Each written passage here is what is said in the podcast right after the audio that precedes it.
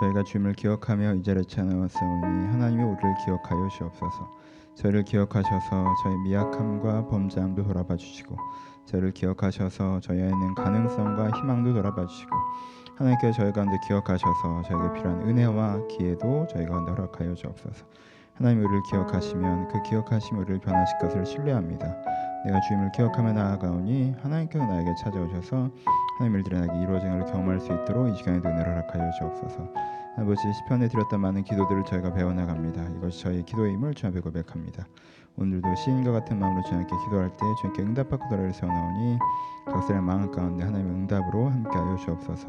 우리한 일의 주님을 기대하며 살아계신 예수님의 이름으로 기도합니다. 아멘. 오늘 말씀은 시편 54편입니다. 시편 54편 말씀. 시편 54편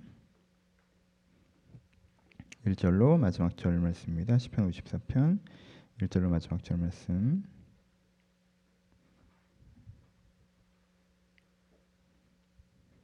자, 찾으셨으면 한 절씩 교독하겠습니다. 제 1절 읽겠습니다. 하나님이여 주의 이름으로 나를 구원하시고 주의 이름으로 나를 변호하소서. 하나님이여 내 기도를 들으시며 내 입의 말에 귀를 기울이소서. 낯선 자들이 일어나 나를 치고 포악한 자들이 나의 생명을 수색하며 하나님을 자기 앞에 두지 아니하였습니다. 하나님은 나를 돕는 이시며 주께서는 내 생명을 붙들어 주시는 이이시니다. 주께서는 내 원수에게 악으로 갚으시리니 주의 성실하심으로 그들을 멸하소서. 내가 낙헌제로 주께 제사하리이다. 여호와여 주의 이름에 감사하오리니 주의 이름이 선하심이다. 같이 했습니다. 참으로 주께서는 모든 환란에서 나를 건지시고 내 원수가 보응을 받는 것을 내 눈이 똑똑히 보게 하였나이다. 아멘.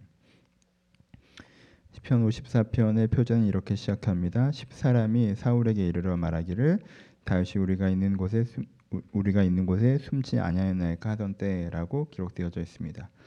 이 표제들은 좀 우리 가운데 익숙한 사건이 아니어서 본문 한 군데를 좀 다시 한번 같이 보도록 하겠습니다. 3일상 23장입니다. 3일상 23장 말씀입니다. 3일상 23장 19절과 19절에서 21절 말씀까지 같이 보도록 하겠습니다. 3일상 23장 19절에서 21절 말씀입니다. 같이 읽겠습니다. 시작. 그때 십 사람들이 기브아에 이르러 사울에게 나와 이르되 다윗이 우리와 함께 광야 남쪽 하길라 산 숲속 요새에 숨지 아니하였나이까 그러하온즉 왕은 내려오시기를 원하시는 대로 내려오소서 그를 왕의 손에 넘기는 것이 우리의 의문이다 하니 사울이 이르되 너희가 나를 긍휼히 여겼으니 여호와께 보기를 받기를 원하노라 아멘. 시편 오늘 54편은요. 사무엘상을 하는 이 사건을 배경으로 쓰여져 있습니다. 본문에는 이런 모습이 나오죠. 어, 10사람들이 기부하에 있는 사울에게 나아가서 뭐라고 합니까? 다윗이 어, 우리 동네에 있습니다. 우리 동네에 다윗이 숨어 있습니다. 라고 사울에게 가서 이 다윗 소재를 알려주는 거죠. 그러면서 뭐라고 얘기해요? 왕이 내려오기를 원하는 대로 내려오셔서 그를 왕의 손기에 넘길 것이 우리의 의무입니다라고 고백합니다. 되게 충성스러운 고백을 하죠. 다윗을 왕의 손에 넘기는 것이 우리의 의무라고 생각을 합니다라고 얘기하니까 사울이 이르되 너희가 나를 긍휼히 여겼으니 여호와께 복을 받기 원한다라고 축복해 주는 장면으로 연결되어져 있습니다. 다윗에게 이게 어떤 사건이겠습니까? 다윗은 이것을 어떻게 표현했어요? 54장 3절에 표현하죠. 낯선 자들이 일어나 나를 치고라고 표현합니다. 그렇죠? 낯선 자들이 일어나 나를 치고 당시에 사울이 다윗을 죽이려고 하는 행동에 대해서 많은 사람들이 중도적인 태도를 취했습니다. 왜냐하면 다윗이 특별히 잘못하지 않았다는 걸 대부분 사람들이 알고 있었기 때문에 앞서서 나서서 다윗을 잡아서 사울에게 바치려고 하는 사람들은 많지 않았고요. 그 상황들에서 괜히 그것도 사울에게 문제 사울에게로부터 문제가 될 수 있으니까 아마 대부분의 사람들은 중도적인 태도로 이 사건에 관여하고 있었습니다.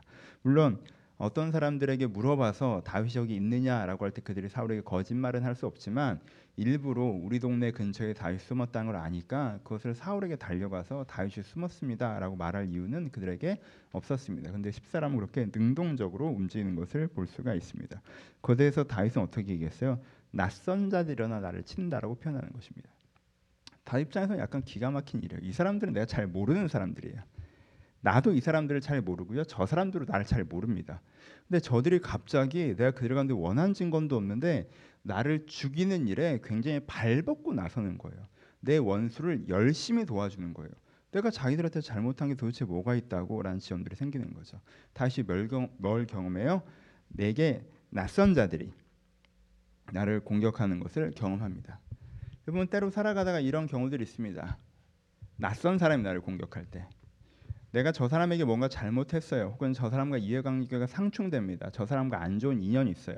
그런 사람이 나를 공격할 때 우리는 그것에 대해서 아, 그 사람이 나와 안 좋은 관계이기 때문에 나를 공격하는 거에 대해서 조금 더 수용적일 수 있습니다. 이 표현이 맞을지 모르겠지만 납득되는 부분이 있다라는 거예요.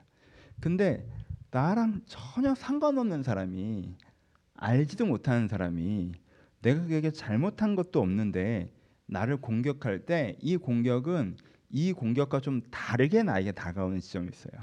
왜요? 낯선 사람이 나를 모르는 사람이 나를 공격하잖아요. 그러면 그때부터 나는 어떤 공포심을 가져요? 누구든 나를 공격할 수 있다는 공포심을 가질 수밖에 없어요. 그렇잖아요? 나랑 뭔가 잘못 엉킨 사람이 나를 공격할 때, 아, 이 사람은 나랑 잘못 엉켰기 때문에 나를 공격한다라는 걸 우리가 좀 편안하게 생각할 수 있지만, 만약에 우리가 낯선 사람에게 공격을 받을 때 그리고 그 이유를 우리가 납득할 수 없을 때 우리는 어떻게 된다는 거예요? 그러면 누구라도 나를 공격할 수 있는 거 아니야? 라는 공포감을 갖게 된다는 거예요. 만약에 내가 회사를 갔는데 회사에 나를 잘 모르는 낯선 사람이 나를 공격하는 걸 한번 경험하잖아요. 그럼 다음에 어떤 회사를 가건 거기에는 모든 사람에게 일단 경계심이 생길 수밖에 없어요. 누가 나를 공격할지 모르니까. 만약에 내가 길거리에서 낯선 남성에게 공격당한 경험이 있잖아요. 그럼 내가 길거리에서 남성만 보면 경계심이 생길 수밖에 없어. 왜 저 사람 나를 또 공격할 수 있으니까. 내가 어떠한 영역과 공간에서 SNS 상에서라든가 어떤 영역과 공간에서 내가 그렇게 그 사람과 직접적으로 상관도 없는데 그 사람이 나를 비웃고 조롱하거나 나를 폄하하는 것을 경험하잖아요. 그럼 불특정 다수가 나를 그렇게 할 수 있다는 공포감을 갖게 되는 거예요.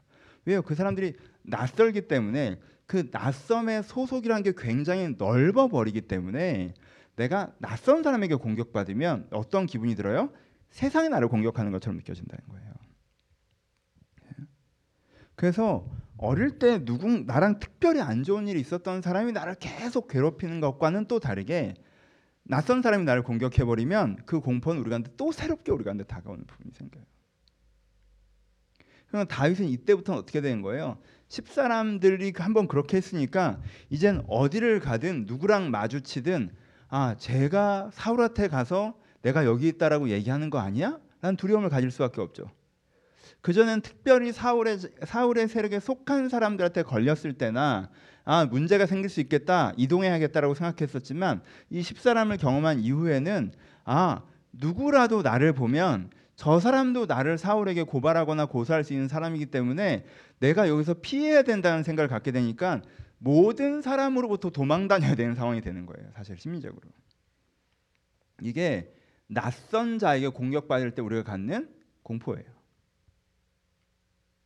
낯선 사람들로부터 공격받아 본 적이 있으십니까? 나를 잘 모르는 사람들로부터 어떤 공간에서 내가 그렇게 실제 하지도 않은 행동들에 대해서 나를 잘 모르는 사람들이 나에 대해서 함부로 얘기하며 나를 공격하는 경험을 하신 적 있으십니까? 그러면요. 그 공간 전체가 나를 공격한다고 느껴져요. 내가 어떤 모임에서 어떤 그룹에서 어떤 회사에서 혹은 교회에서 때로는 내가 잘 모르는 사람들이 나에 대해서 평가하고 함부로 대하는 것들을 내가 경험하게 되잖아요. 그럼 그 전체가 나를 공격한다고 느껴요. 그래서 낯선 자의 공격이 특별히 악한 자의 공격보다 우리는 더 심각하게 다가오는 거예요. 그래서 현대 사회에서 SNS상에서 비난받을 때 많은 유명 인사라고 표현하죠. 그분들이 힘들어하시는 이유가 그 몇몇 사람 몇 명 되지도 않는 사람들이잖아요. 사실은 실제 알면 그 사람들이 나를 싫어한다고 해서 상관도 없는 사람들이고. 근데 그 몇몇 사람들이 전혀 나를 모르면서 맥락도 없이 나를 비난할 때 마치 세상이 나를 비난하는 것처럼 느껴져서 더 힘들어진다는 거예요. 다윗도 이런 슬픔, 이런 고통을 겪었습니다. 다윗은 이런 두려움을 겪었어요. 이제 이 십사람, 십사람이라는 사람들의 나를 향한 공격을 통하여서 마치 세상이 나를 공격하는 것처럼 느껴지고 그래서 이제 길에서 만나는 모든 사람들이 두려워질 수 있는 상황 세상은 다 이러다 보면 세상은 다 나쁜 사람들인 것처럼 보여지는 상황에 다윗이 서 있어요. 근데 다윗이 그때 어떻게 합니까? 다윗은 그거에 대해서 압도되지 않습니다. 그것에 대해서 그, 그 사람들에 대한 두려움에 자기가 매몰되지 않아요. 여러분 때로는 정말 나쁜 한 사람으로부터 하나님께 나를 구원하신다라는 믿음도 필요하지만 그것만큼이나 잘 모르는 사람이 나를 공격했기 때문에 대다수나 세상이 나를 미워하거나 싫어하거나 공격한다고 느껴지는 그 트라우마랑 싸우실 필요가 있어요. 그렇죠?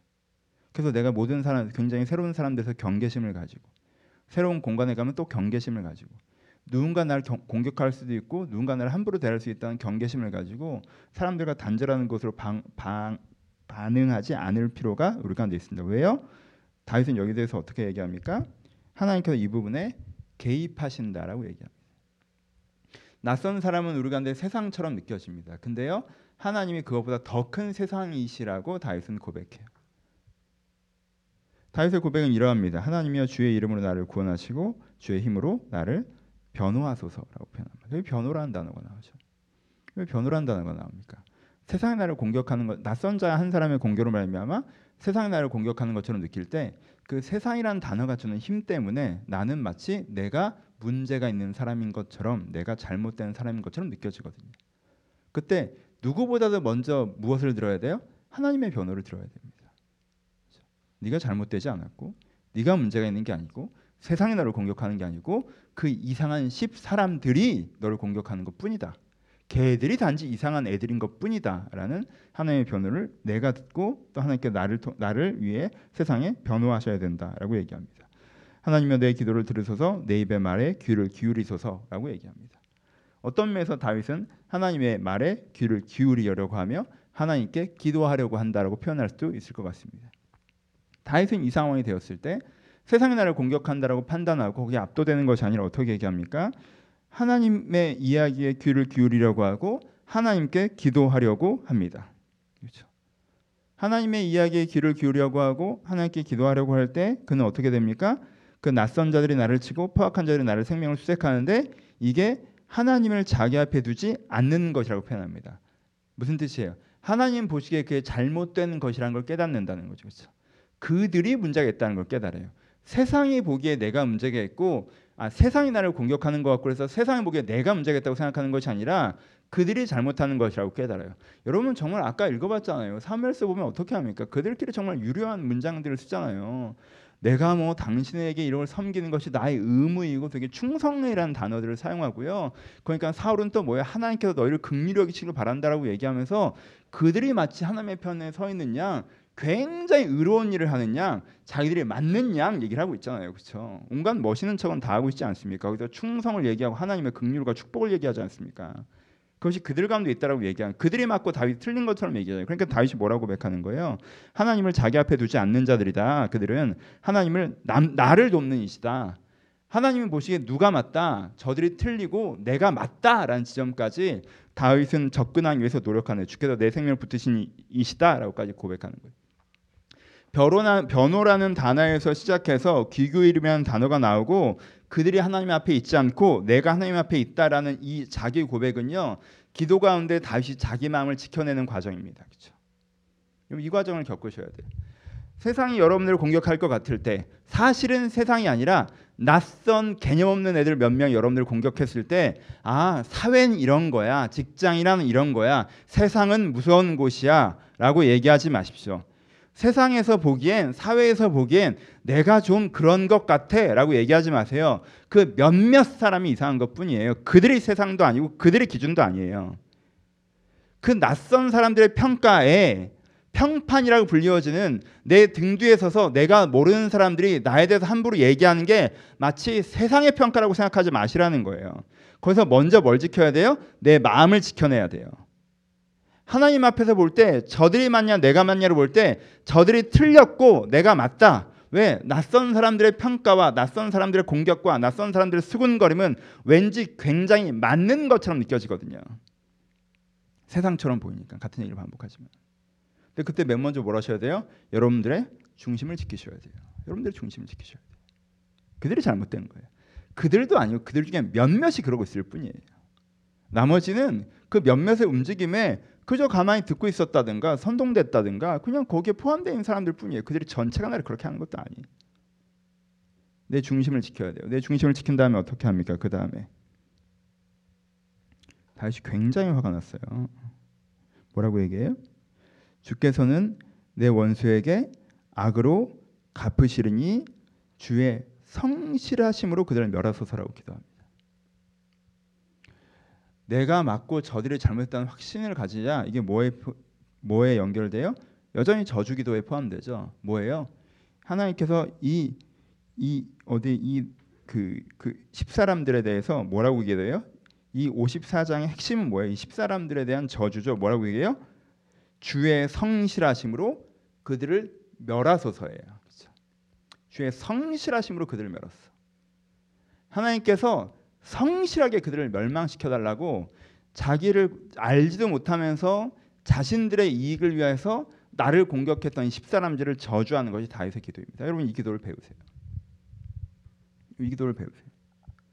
그래야 잘 모르는 몇몇 사람들이 여러분들에 대해서 함부로 얘기하고 여러분들을 평가하고 여러분들 공격해서 마치 세상이 나를 거절하는 것 같고 세상이 나를 공격하는 것처럼 착각했던 그것으로부터 벗어날 수 있습니다. 이 저주를 배우십시오. 내가 피해자인 것처럼 떠내려가지 마세요. 아, 세상이 나에 대해서 안 좋게 생각하는 거구나라고 상처받는 자리에 있지 마십시오. 피해자 위치에 서지 마세요. 당당하게 서세요. 하나님이여 주의 성실하심으로 저들을 멸하소서라고 기도하십시오. 날 잘 알지도 못하면서 나와 상관도 없으면서 그냥 자기의 이익과 취향에 따라서 나를 함부로 평가하고 나를 함부로 공격하고 내 이익을 훼손하는데 망설이지 않았던 자들 가운데 하나님의 멸하심이 성실하심으로 있기를 바랍니다라고 기도하실 수 있어야 됩니다. 왜요? 낯선 자들의 공격은 대항하기 어렵거든요. 왜요? 그들은 그림자 뒤에서 공격하니까, 장막 뒤에서 공격하니까, 멀리서 공격하니까. 정말 다윗이랑 직면했다라면 다윗 앞에서 싸움도 못했을 이 십사람들이 멀리 서서 생각지도 않을 때 그렇게 공격하기 때문에 우리는 그런 낯선 자들의 익명의 공격에 무력감을 느낄 때가 많아요. 그때 여러분 자부심을 갖고 기도를 드리십시오. 주의 성실하심으로 그들을 멸하소서라고 기도하세요. 하나님께 그들을 멸하실 것입니다. 하나님께서 어두운 장막 뒤에 서서 잘 알지도 못하면서 자기의 이익에 따라 하나님의 사람들을 함부로 공격한 자들을 그저 두지 않으실 것입니다. 이 기도로 다윗은 뭘 얻어요? 자유함을 얻어요. 그렇죠? 이 기도로 다윗은 자유함을 얻습니다. 그가 아, 이 십사람들 때문에 트라우마처럼 생겨서 모든 사람들에게 경계심이 생기고 모든 사람들이 나를 쫓, 아오는 것 같고 새로운 사람 지나가는 사람만 만나도 사울에게 고소할까봐 두려움에 떠는 삶을 살지 않아요. 그들이 이상한 자들이고 하나님께 그들을 성실하시면 멸하실 거라 선포하면서 다윗은 자유함을 얻어 뭐라고 기도합니까? 내가 낙헌제로 주께 제사리니 여호와의 주의 이름이 감사하리니 주의 이름이 선하십니다라고 얘기합니다. 낙헌제로 주께 제사리다라고 얘기한 것이 무엇입니까? 낙헌제라고 하는 것은 무엇인가 완료된 다음에 내가 기도에 응답을 받은 다음에 하나님께 기쁨을 드리는 감사의 제사를 주로 낙헌제라고 표현을 합니다. 그러니까 다윗은 이 주께 성실하심으로 그들을 멸하소서라고 기도한 이후에 이 기도가 하나님께서 들으셨다라고 확신하는 가운데 낙헌제를 드릴 것이다라고 고백하죠. 하나님께서 반드시 이룰 것이라는 확신을 갖습니다. 그래서 뭐라고 얘기해요? 참으로 주께서는 모든 환란에서 나를 건지고 내 원수가 보, 보응받는 것을 내 눈이 똑똑히 보게 하셨나이다라고 표현합니다. 이 다윗의 공격성을 배우세요. 다시 뭐라고 얘기합니까?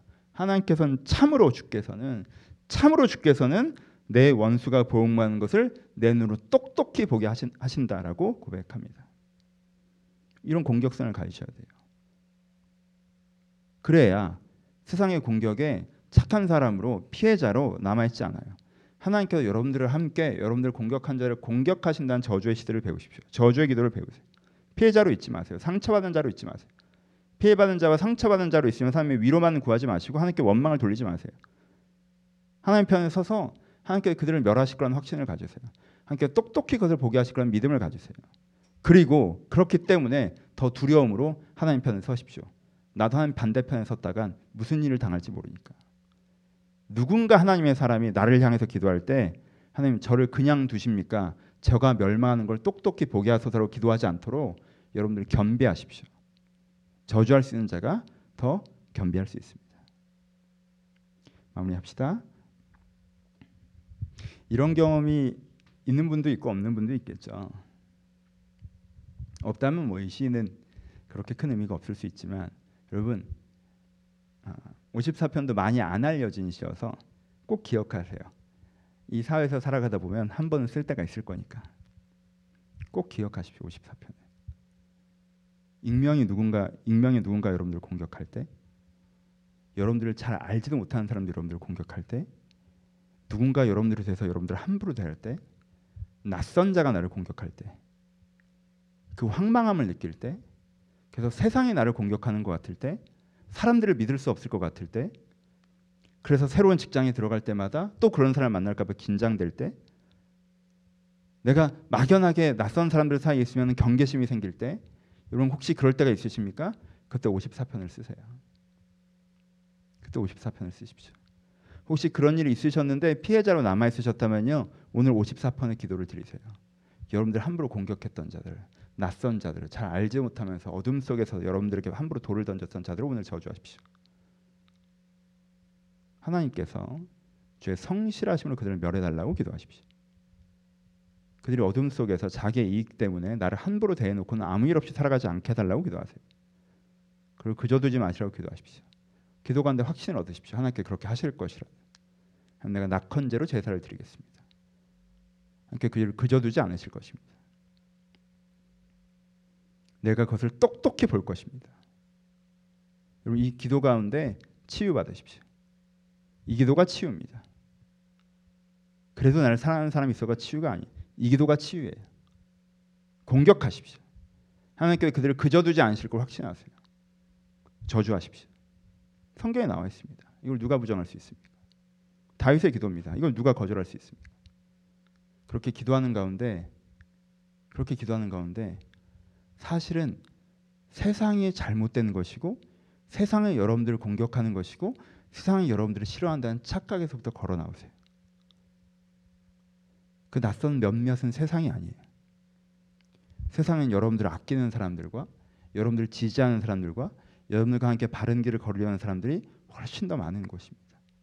아니 많지 않더라도 그 사람들이 더 중요하고 그 사람들과 함께 걸어가는 곳이 세상입니다.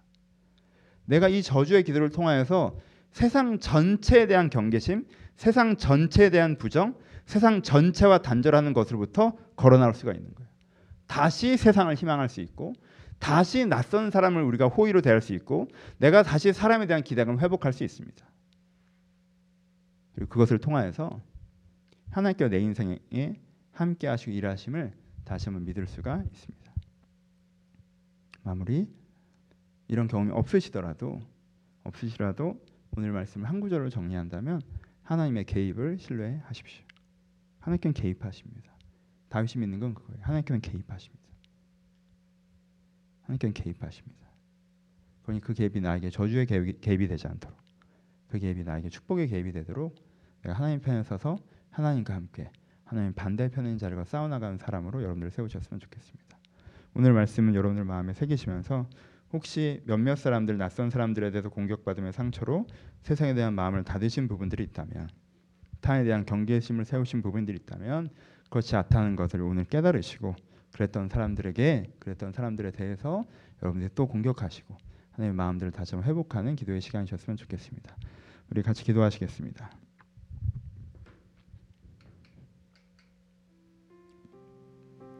세상에 좋은 곳이라는 믿음이 있으십니까? 세상이 좋은 곳이라는 믿음이 없다면 어디서부터 그 믿음이 깨지셨습니까? 여러분 나쁜 사람 몇몇 때문에 그것이 깨지지 않, 않았습니까? 이상한 사람 몇몇 때문에 그것이 깨지지 않았습니까? 그렇다면 오늘 기도하셨으면 좋겠습니다. targeting 하십시오. 전체가 나쁘다고 얘기하지 마시고요. targeting 하세요. 그 나쁜 것들을. 하나님, 내가 공격받았었습니다. 내가 비난받았습니다. 나를 함부로 대했었습니다. 내가 상처받았습니다. 내가 도망했습니다. 내가 경계합니다. 내가 피해자가 됐습니다. 내가 이제는 피해자가 되지 않고 맞서 싸우는 자가 되게 하소서. 지금 내가 기도합니다. 아버지 주의 성실하심으로 그들을 멸하소서. 내 눈이 그것을 목도하게 하소서. 그들이 그것이 잘못됐다는 걸 깨닫고 회개하게 하시고 책임을 지게 하시고 변화되게 해달라고 들은 말씀 생각하시면서 기도하셨으면 좋겠고 이런 경우들이 여러분들 가운데 없다면 하나님 내 인생에 하나님이 개입하신다는 걸 제가 생각하지 않고 살아온 부분이 있는데 내 인생의 주의 개입을 저희가 시, 신뢰하며 이 시인처럼 다시 한번 주님을 내 삶의 초대한 자가 되게 하여 주옵소서. 우리 들은 말씀 생각하시면서 우리 자유롭게 5분에서 10분 정도 함께 기도하도록 하겠습니다. 기도하겠습니다.